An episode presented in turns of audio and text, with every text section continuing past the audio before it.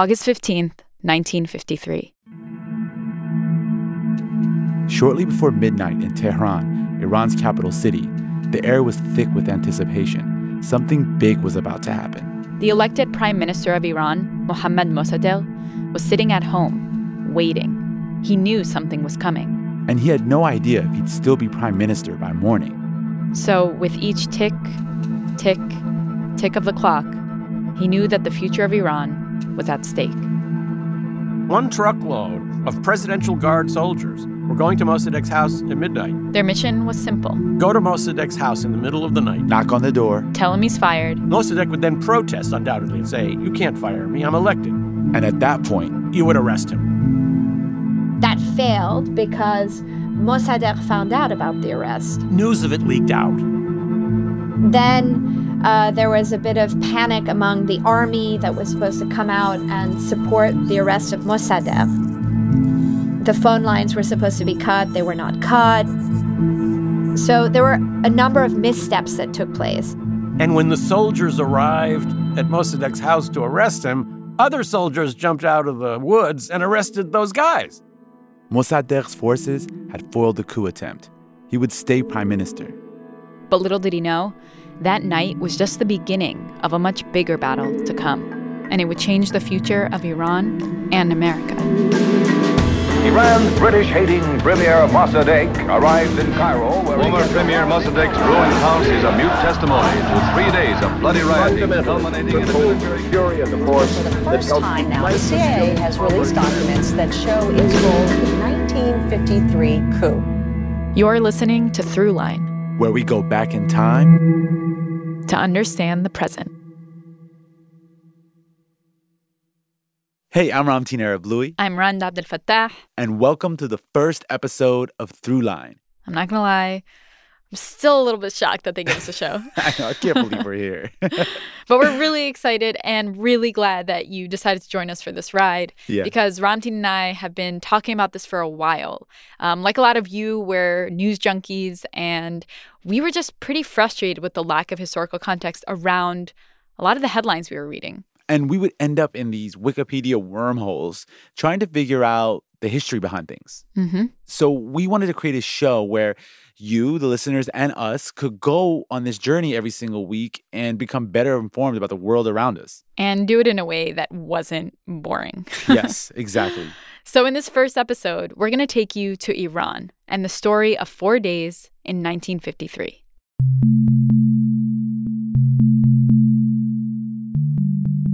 All right, Ramtin, you were born in Iran and you've spent a bunch of time there. So, I'm curious, how much had you heard about this American coup growing up? I definitely heard stuff about it, um, especially from my father, um, who would remind me all the time, like, the only reason we're here in the U.S. is because what the U.S. did to our democracy in 1953, right? And um, I would always just kind of like brush it off, like, whatever, that couldn't have happened. It's just, just like Iranian conspiracy theory stuff, right? But as I grew up, I realized the U.S. actually did interfere in Iran's politics in 1953. I'm gonna be honest, like, I didn't have much of an idea about this going into the episode. And it's like a, a really big, shocking thing to not have much of an idea about. Um, because I always thought that 1979 was the real pivotal moment, right? Mhm. That the Iranian Revolution that happened that year and the hostage crisis at the American embassy, those were the things that really set the tone for like this very tense relationship between the US and Iran. Yeah, I mean, that makes sense. Like, why would you or any other American think differently, right? Because 1979 was such an important year. But 1953 is really when it all goes down. Doesn't it suck that your dad was right? Yeah, it really does. It does. Okay, I want to get into it. It's a great story. So, we're going to take you back to that pivotal moment more than 65 years ago to understand what happened during the coup Why the U.S. made that decision. and how this event redefined the US Iran relationship and changed the world. Support for this podcast and the following message come from Discover, who believes innovation and good ideas can come from anywhere. Discover is one of the pioneers in giving people cash back on their purchases, and now they're at it again. At the end of your first year as a new card member, they'll match all the cash back you've earned dollar for dollar with no caps and no catch because Discover believes in taking a good idea and making it even better. Check it out at discover.com/match. Cashback match offer only for new card members. Limitations apply. They call you Lady Luck. August 16th, 1953. At times you have a very unladylike way of running out. In the early morning of August 16, 1953, American agents were hiding out in a safe house at a secret location in Tehran, listening to this song, Luck Be a Lady Tonight. Luck be a lady tonight. They were waiting to hear whether the coup they had engineered had worked. And the mood was electric. Music blasting, booze flowing, everyone celebrating a job well done. Now, remember, this is 1953. So there were no breaking news alerts, no email, no good way to deliver information fast. So, as far as these guys knew, the coup had gone off without a hitch. And there was one guy who was especially happy Kermit Roosevelt. So, Kermit Roosevelt uh, was chief of the CIA's Near East and Africa division. Like many of the figures in the early CIA, he had been born into privilege, gone to Ivy League schools. His grandfather had been Theodore Roosevelt. Distant relative of FDR as well. He was called in to help facilitate this transition. So, on July 19th, 1953, Kermit Roosevelt crossed over into Iran. This is Stephen Kinzer. He wrote a groundbreaking book on this coup called All the Shah's Men. And Sanam Vakil, Oh, okay, now you can hear me. Hello. a research fellow How at Chatham you? House in London, where she leads the Iran Forum Project. And they were our guides through this story. Okay, so Kermit Roosevelt entered Iran on July 19th with a pretty big mission ahead of him stage a coup to get rid of Iran's prime minister, Mohammad Mossadegh. And we'll explain why in a bit. But the first question Roosevelt had to answer I've asked myself this question. was how? So, you're sent into a foreign country and your assignment is overthrow the government. What do you do? Like, what do you do on the first day? Nine o'clock, you get to the office. How do you start? Even though the CIA had devised a plan for Roosevelt, no one was sure it would actually work. It was suddenly up to Roosevelt to destabilize a whole country. Step one Seize control of the Iranian press. basically buy them off with bribes. Turned out that the press uh, was quite corrupt. And soon enough, Roosevelt had columnists, editors, and reporters from most of Iran's newspapers on his payroll. Then, anti Mossadegh propaganda began printing everywhere. Mossadegh was a Jew, a homosexual, a British agent, anything that they thought would, uh, would outrage people. There was such an appetite for these stories that Iranian journalists just couldn't keep up. So Roosevelt had to recruit CIA agents back in Washington to write some of the articles for the Iranian press. In fact, one of them later wrote a memoir, and he talked about how bizarre it was. At the CIA, you had the people plotting the Iran coup, and then you had analysts on the other side who weren't aware of the covert action. And he said, I would write an article about how Mossadegh was an atheist and he hated God. And uh, then a couple of days later, a guy from the other side of the hall in the analysis division would run over to my office holding up an Iranian newspaper and saying, Wow, you won't believe how the newspapers in Iran are denouncing Mossadegh. Look what this article. And I couldn't tell him, I wrote that article. Step two recruit allies on the ground. Most importantly, the Islamic clergy, or mullahs, who held a lot of power in Iran. Kermit Roosevelt made strategic payments to a number of important mullahs uh, in exchange for them delivering sermons denouncing Mossadegh from the pulpit as against God and irreligious. Step three get Iran's king, the Shah, on board. and uh, convince the Iranian Shah, Mohammad Reza Pahlavi, that Mossadegh was a threat. This part took some persuading, though. Yeah, because in theory at least, the Shah and the Prime Minister were meant to work together. But there was a lot of tension between them, because for decades, Iran's parliament and Shah had a tough time sharing power. It would be a big deal for the Shah to help overthrow the prime minister. But Roosevelt saw an opening to turn them against each other. That included bribing the Shah's sister in exchange for her help convincing the Shah to sign on. And there are reports that a fur coat was even part of the deal. But that tactic failed. Eventually, Roosevelt took matters into his own hands and began meeting with the Shah almost every day at midnight in a taxicab, always in a different location. During these late night meetings, Roosevelt managed to convince the Shah that Mossadegh was a threat, and so the Shah agreed to the coup. And finally, step four go to Mossadegh's house in the middle of the night, arrest him, and consolidate power in the hands of the Shah, who was more friendly towards the West than Mossadegh. But remember, the coup attempt failed. At this point, you're probably wondering why the US went to all this trouble, sending Roosevelt to Iran, having him stir up chaos in the country, and ultimately trying to carry out a coup. Why were they so hell bent on getting Mossadegh out of power? Well, the truth is, the U.S. was dragged into the situation by Great Britain, all because of one thing. A fifth of the world's oil supply was Oil. cut off, and nationalist feeling ran high against Britain and the Western democracies. We sometimes say that countries are blessed with resources, but sometimes resources can be a curse, particularly if you're a country that's weak, because there are always strong countries that want to come and take what you have. And Iran was cursed with a lot of oil. Oil was discovered there in 1908, and almost immediately, Great Britain took an interest. And at that time, Britain was the world's biggest superpower, so they decided to strike a deal with the Iranian Shah, and they needed a lot of oil. This deal between the British and Iran was completely one sided. Uh, Great Britain was taking well over 80% of the revenues, while Iran was receiving about 10 to 12% of the revenues from its natural resource. Wait, wait. A deal like that makes no sense, though. Why did Iran agree to that? Well, yeah, it makes no sense unless you're in desperate need of money. Hmm. And Iran's government in the early 20th century was desperate. Iran, during the early part of the 20th century, was still ruled by the old Qajar royal dynasty. This was a very corrupt dynasty, and it supported itself by selling off anything of value in Iran. They sold off the transportation industry, the tobacco industry, the caviar fisheries. They even sold off the country's treasury and banking industries. It was basically a free for all, and the British were first in line. Oil was by far their most valuable acquisition.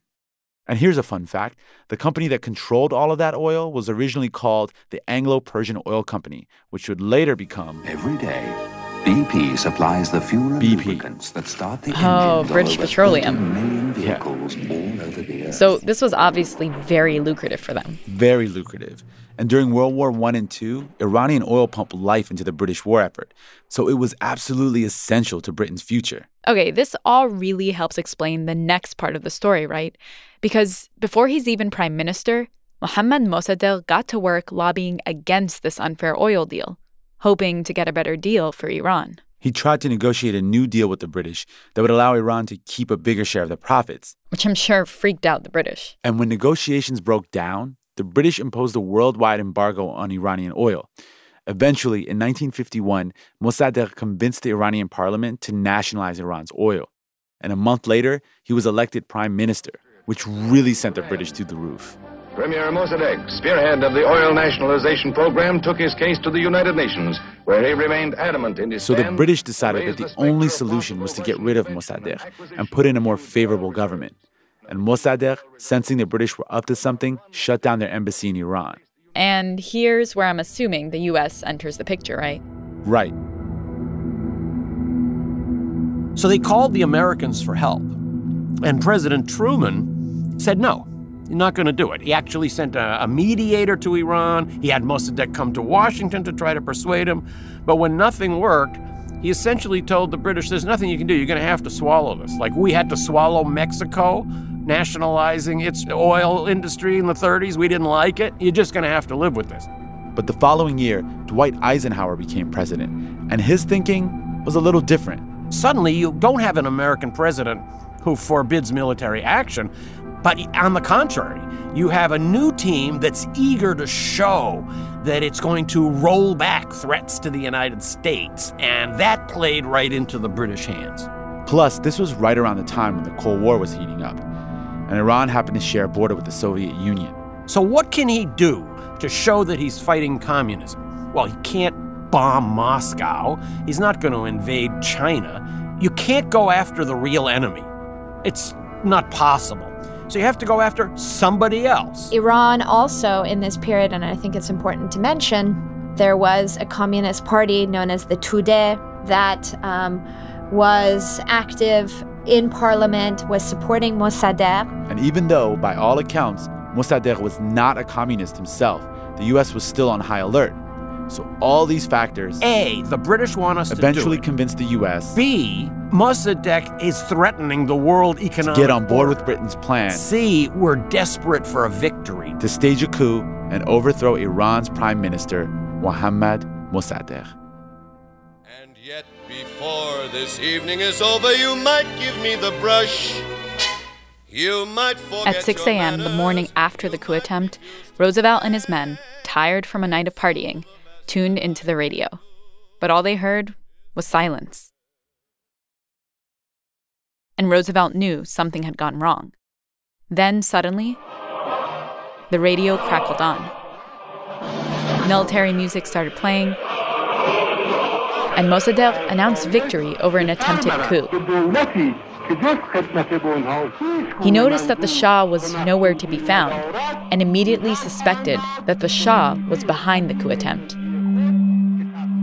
Meanwhile, the Shah knew this might happen and, fearing Mossadegh would come after him, hopped on his private plane and flew to Baghdad. And from there, he went on to Rome, where he told reporters, I'm probably going to have to look for work now because I'm obviously never going to be able to go back to Iran.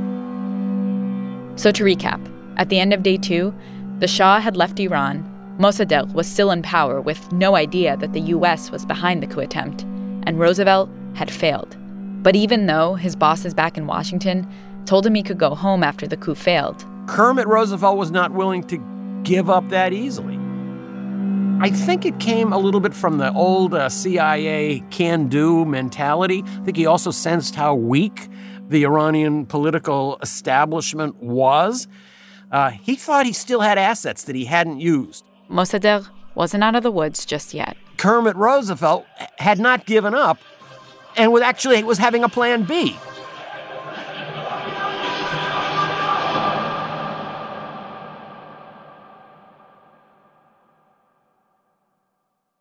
This message comes from NPR sponsor REI. REI believes that a life outdoors is a life well lived, and they have for 80 years. So check out their podcast, Wild Ideas Worth Living, for inspiring stories of people who took the road less traveled. Hear from explorers, athletes, authors, and experts in the field. Follow how they're taking wild ideas and making them a reality every day. Find it on iTunes, Spotify, Stitcher, or wherever you listen to podcasts. August 17th, 1953.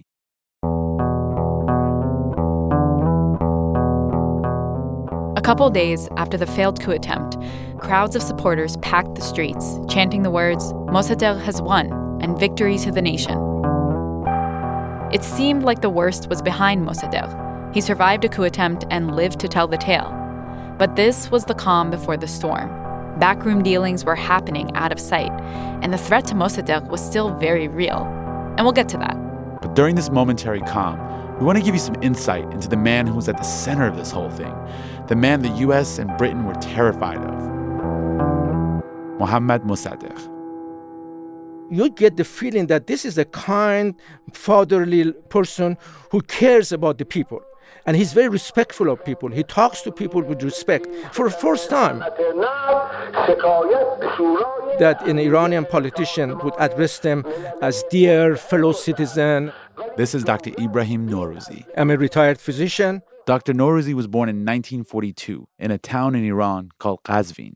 And he's a Mossadegh superfan. He even created a website to honor him. Dr. Norouzi became very interested in politics from a young age. Uh, I have no idea exactly why, because we didn't even have radio in our house when I was a kid, you know, when I was in elementary school. Uh, maybe I was very tiny and I was bullied a lot. Maybe so I, I wanted some sort of justice in the world. Dr. Norouzi, like a lot of Iranians, sees Mossadegh as kind of a national hero, a sort of Gandhi for Iran. He's really become a mythical figure. But to really understand Mossadegh, we have to find the man behind the myth. So Mohammad Mossadegh was an Iranian aristocrat. Again, Stephen Kinzer. His father had been finance minister for decades under the Qajar regime. His mother was a princess. He held various positions. That's Sanam Vakil. Minister of Foreign Affairs, Minister of Finance, elected twice to the Iranian parliament. Uh, he went off to be educated in Europe.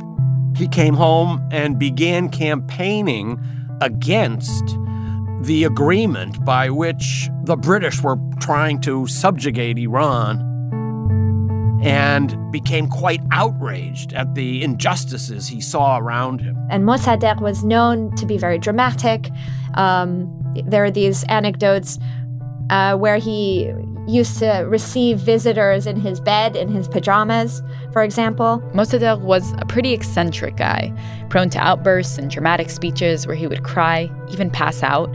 And the US and Britain saw him as kind of erratic and unreliable, difficult to negotiate with even if he was a fan of democratic ideas. Very much believed in the democratic ideals and checks and balances that were necessary to curtail monarchical power at the time.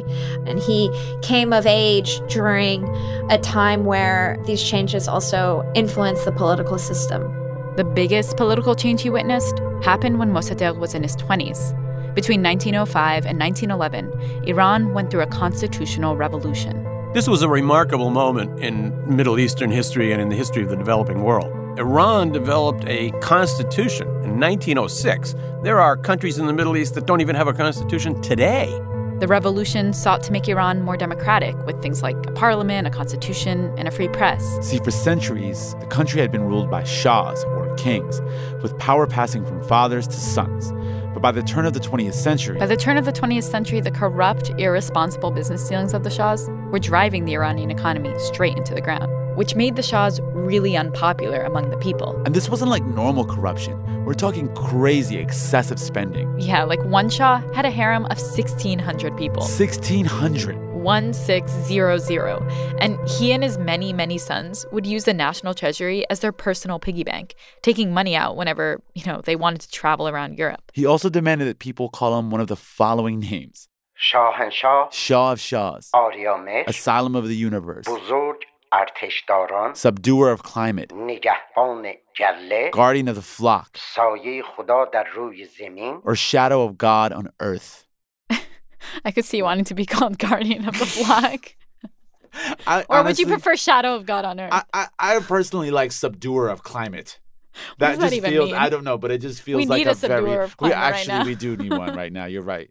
Anyway, point is, the Shahs were out of control, and the constitutional revolution united people across Iran against the Shah in favor of a more representative government.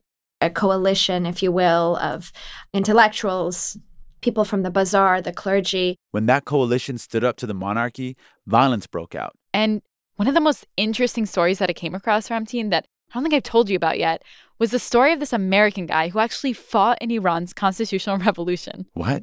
Really? Yeah, his name was Howard Baskerville, Howard Baskerville. who was a graduate of Princeton University Seminary School. Baskerville was an American missionary. And in this period, there was a lot of missionary activity coming from the United States. They would support education in various countries throughout the Middle East. He came to Iran and he identified with their plight. And Baskerville wanted to go and fight. On the side of the constitutionalists? Exactly. But the U.S. representative in Iran begged Baskerville not to join the fight. He came to him and yelled at him, No, you can't do that. You know, you shouldn't get involved in civil war of other countries. You came here to help, you know. But he wouldn't listen.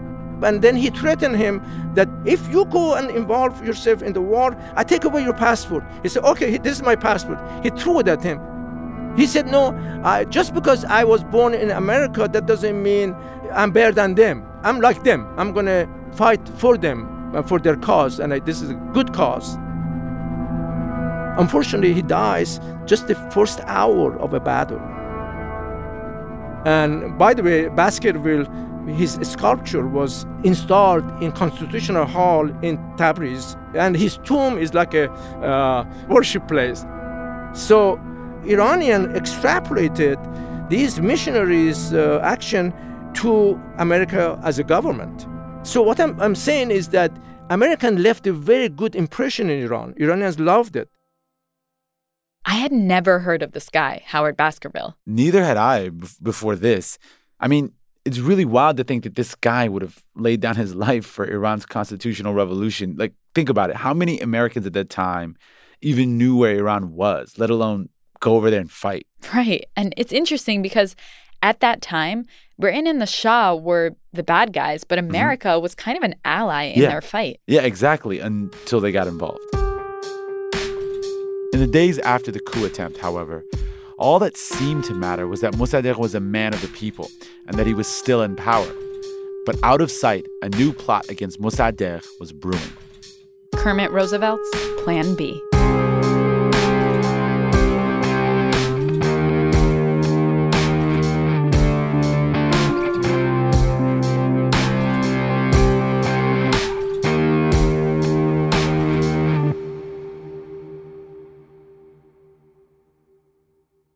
Support for this podcast and the following message come from MailChimp. It might sound like MailChimp just does email marketing, but they actually do a lot more to help your business grow. Because growth looks different to everyone, MailChimp helps guide you to the right marketing decisions for your business. From audience management to ad campaigns and automation, MailChimp, they do more than mail. August 19th, 1953. Attention is focused once again on the Middle East, where events in Iran have taken a dramatic double twist. during the three days after the Shah fled and Roosevelt's coup attempt failed, Roosevelt set the stage for his second coup attempt. And on August 19th, it began. hundreds and hundreds of rioters filled the streets of Tehran. And in a word, it was chaos. 300 killed and hundreds wounded is a conservative estimate. And his plan was this uh, first of all, hire gangs of Iranians through people who controlled uh, criminal protection rackets uh, and pay them to go out on the street and cause chaos. So Roosevelt actually paid criminals and gang members to storm into the city, Beat up people in the streets, break shop windows, shoot your guns into mosques, and while doing all that, yell, We love Mossadegh. We love communism. And then he hired a second mob to attack the first mob. which led to bloody, violent clashes between the two mobs. And the really trippy thing was that everybody involved Everybody involved in the battles was being paid to be there, but what they didn't know was they were being paid by the same source. the CIA. And all of this was designed to create confusion and to signal that Mossadegh was the source of the violence in the country, that he was losing control, which was becoming more and more true. Mossadegh refused to send the police out because he said, well, they're peaceful demonstrators. People should be allowed to say what they want. He truly was uh, too naive to grasp what was happening. And this brings us to the final part of Roosevelt's plan to get rid of Mossadegh once and for all. Roosevelt ordered both mobs to head to Mossadegh's house, So a giant crowd surrounded Mossadegh's house. shouting insults and throwing stones. Then who should show up but uh, several police and military commanders, including a couple with tanks, people who uh, Kermit Roosevelt had bribed to participate. Those officers began opening fire on Mossadegh's house, while inside, Mossadegh and a few of his closest advisors huddled together. Tells them, I want to die here in the house. But somehow they managed to drag him out a back window. They got him over a fence. He fled. Uh, the house was looted.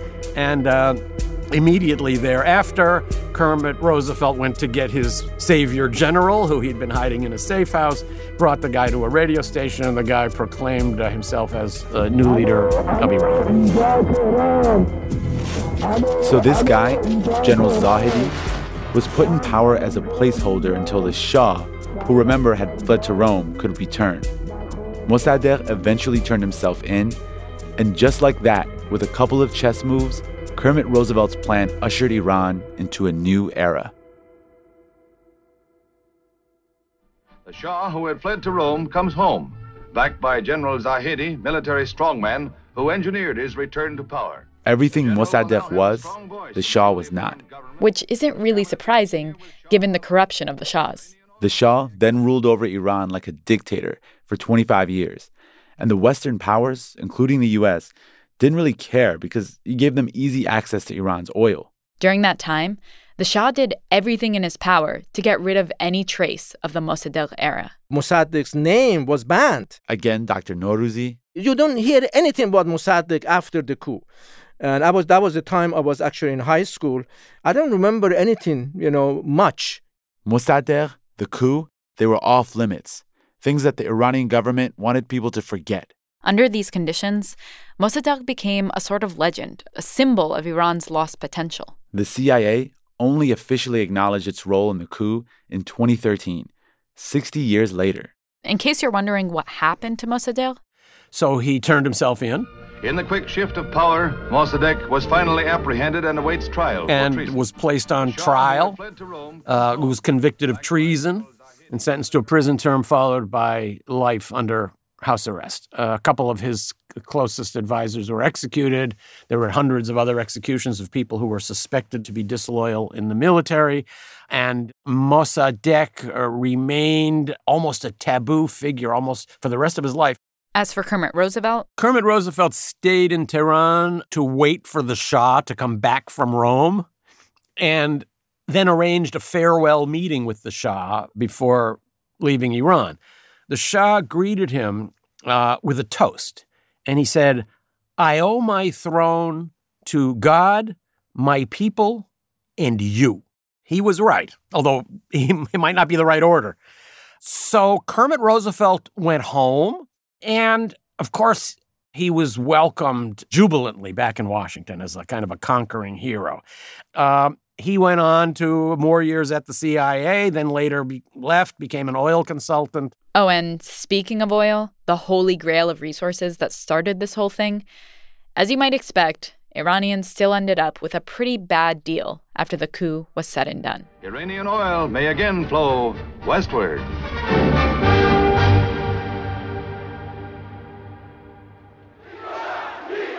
Okay, so given all this, Fundamentalism took hold resentment built up against the Shah. that the Shah declared martial law in most of Iran. And in 1979, Iranians reached a breaking point and revolted against the Shah. The crowd shouted death to the Shah. The Shah fled Iran, and the clergy assumed control of the country. That same year, a hostage crisis unfolded at the American embassy. CBS News. Young Iranians described as students acting with the blessing of Ayatollah Khomeini have occupied the American embassy in Tehran. After 30 days of unsuccessfully trying to get the American hostages out of Tehran, the government of the United States is now trying to get the deposed Shah of Iran out of this country. And there is no sign tonight that either problem is likely to be solved soon. In 1979, the 1953 coup was invoked as justification for uh, seizing the American embassy. The argument was at the time that these diplomats, these American diplomats inside the embassy, were about to do what Americans had done in Iran, overthrowing Mossadegh and uh, restoring the Shah, and they were about to do the same thing, and therefore uh, they justified to the public why they needed to uh, shut the embassy down. This is Roya Hakakian. She writes a lot about this time in Iran's history, and the subject is deeply personal for her. As someone who was born and raised in Iran during the tumultuous years of the Iranian Revolution and its aftermath. And Roya challenged everything we thought we knew about this story. Because up until now, we thought the basic story was this pre 1953, US and Iran are pretty chill, Britain is the bad guy. 1953 coup happens, the US installs a dictator in Iran, and eventually, the people respond with a revolution and hostage crisis. And the US and Iran become mortal enemies. So that is the narrative that was presented at the time. Um, it was wrong for the US to intervene, but at the same time, this isn't the whole story, and it tells only a very small part of why Iran has been stuck in this place for so long. Roya says that narrative lets one group off the hook way too easily Iran's clergy. A piece that's missing from the way this narrative has been told is the fact that Kermit Roosevelt decides, very wisely, obviously, to go pay a visit to the Grand Ayatollah Behbahani in Tehran. And, you know, history changes course after he does that. So, remember when Roosevelt got help from the mullahs to carry out his plan B after that first coup attempt failed? Well, Roya thinks that moment was the real game changer. She says Iran's clergy has been conspiring behind the scenes for a long time to oppose democracy in Iran. She says they saw a chance to undermine democracy in 1953. And then in 1979, when it seemed like democracy would be the result of the revolution, they saw another opportunity to take power. And they did this all while invoking Mossadegh's name. Yes, yes. It's really, truly ironic because by 1979, Mossadegh is long dead, but his legacy is not. So while he himself was completely axed by the clerical powers at the time, his narrative, his legacy, became very useful to the regime. In other words, it's a mistake to put all the blame for Iran's problems on the U.S. intervention in 1953, that the Iranian clergy have played a part too. I hear what Roya's saying. Iran's mullahs have definitely done a number on the country, and there's plenty of blame to go around between the US and Iran, especially since 1979. There's a long list of, of back and forth grievances that have added to and fueled the tension. But you can still make the argument that the original sin of the US Iran relationship was what happened in August 1953. And that that set the tone for everything to follow. In the United States, U.S. Iran relations begin and end with the hostage crisis. That's the moment that is the key turning point and the source of everything. From the Iranian perspective, things are very different. Iranian and American perceptions, they're like parallel train tracks that just keep running parallel. They, they never coincide.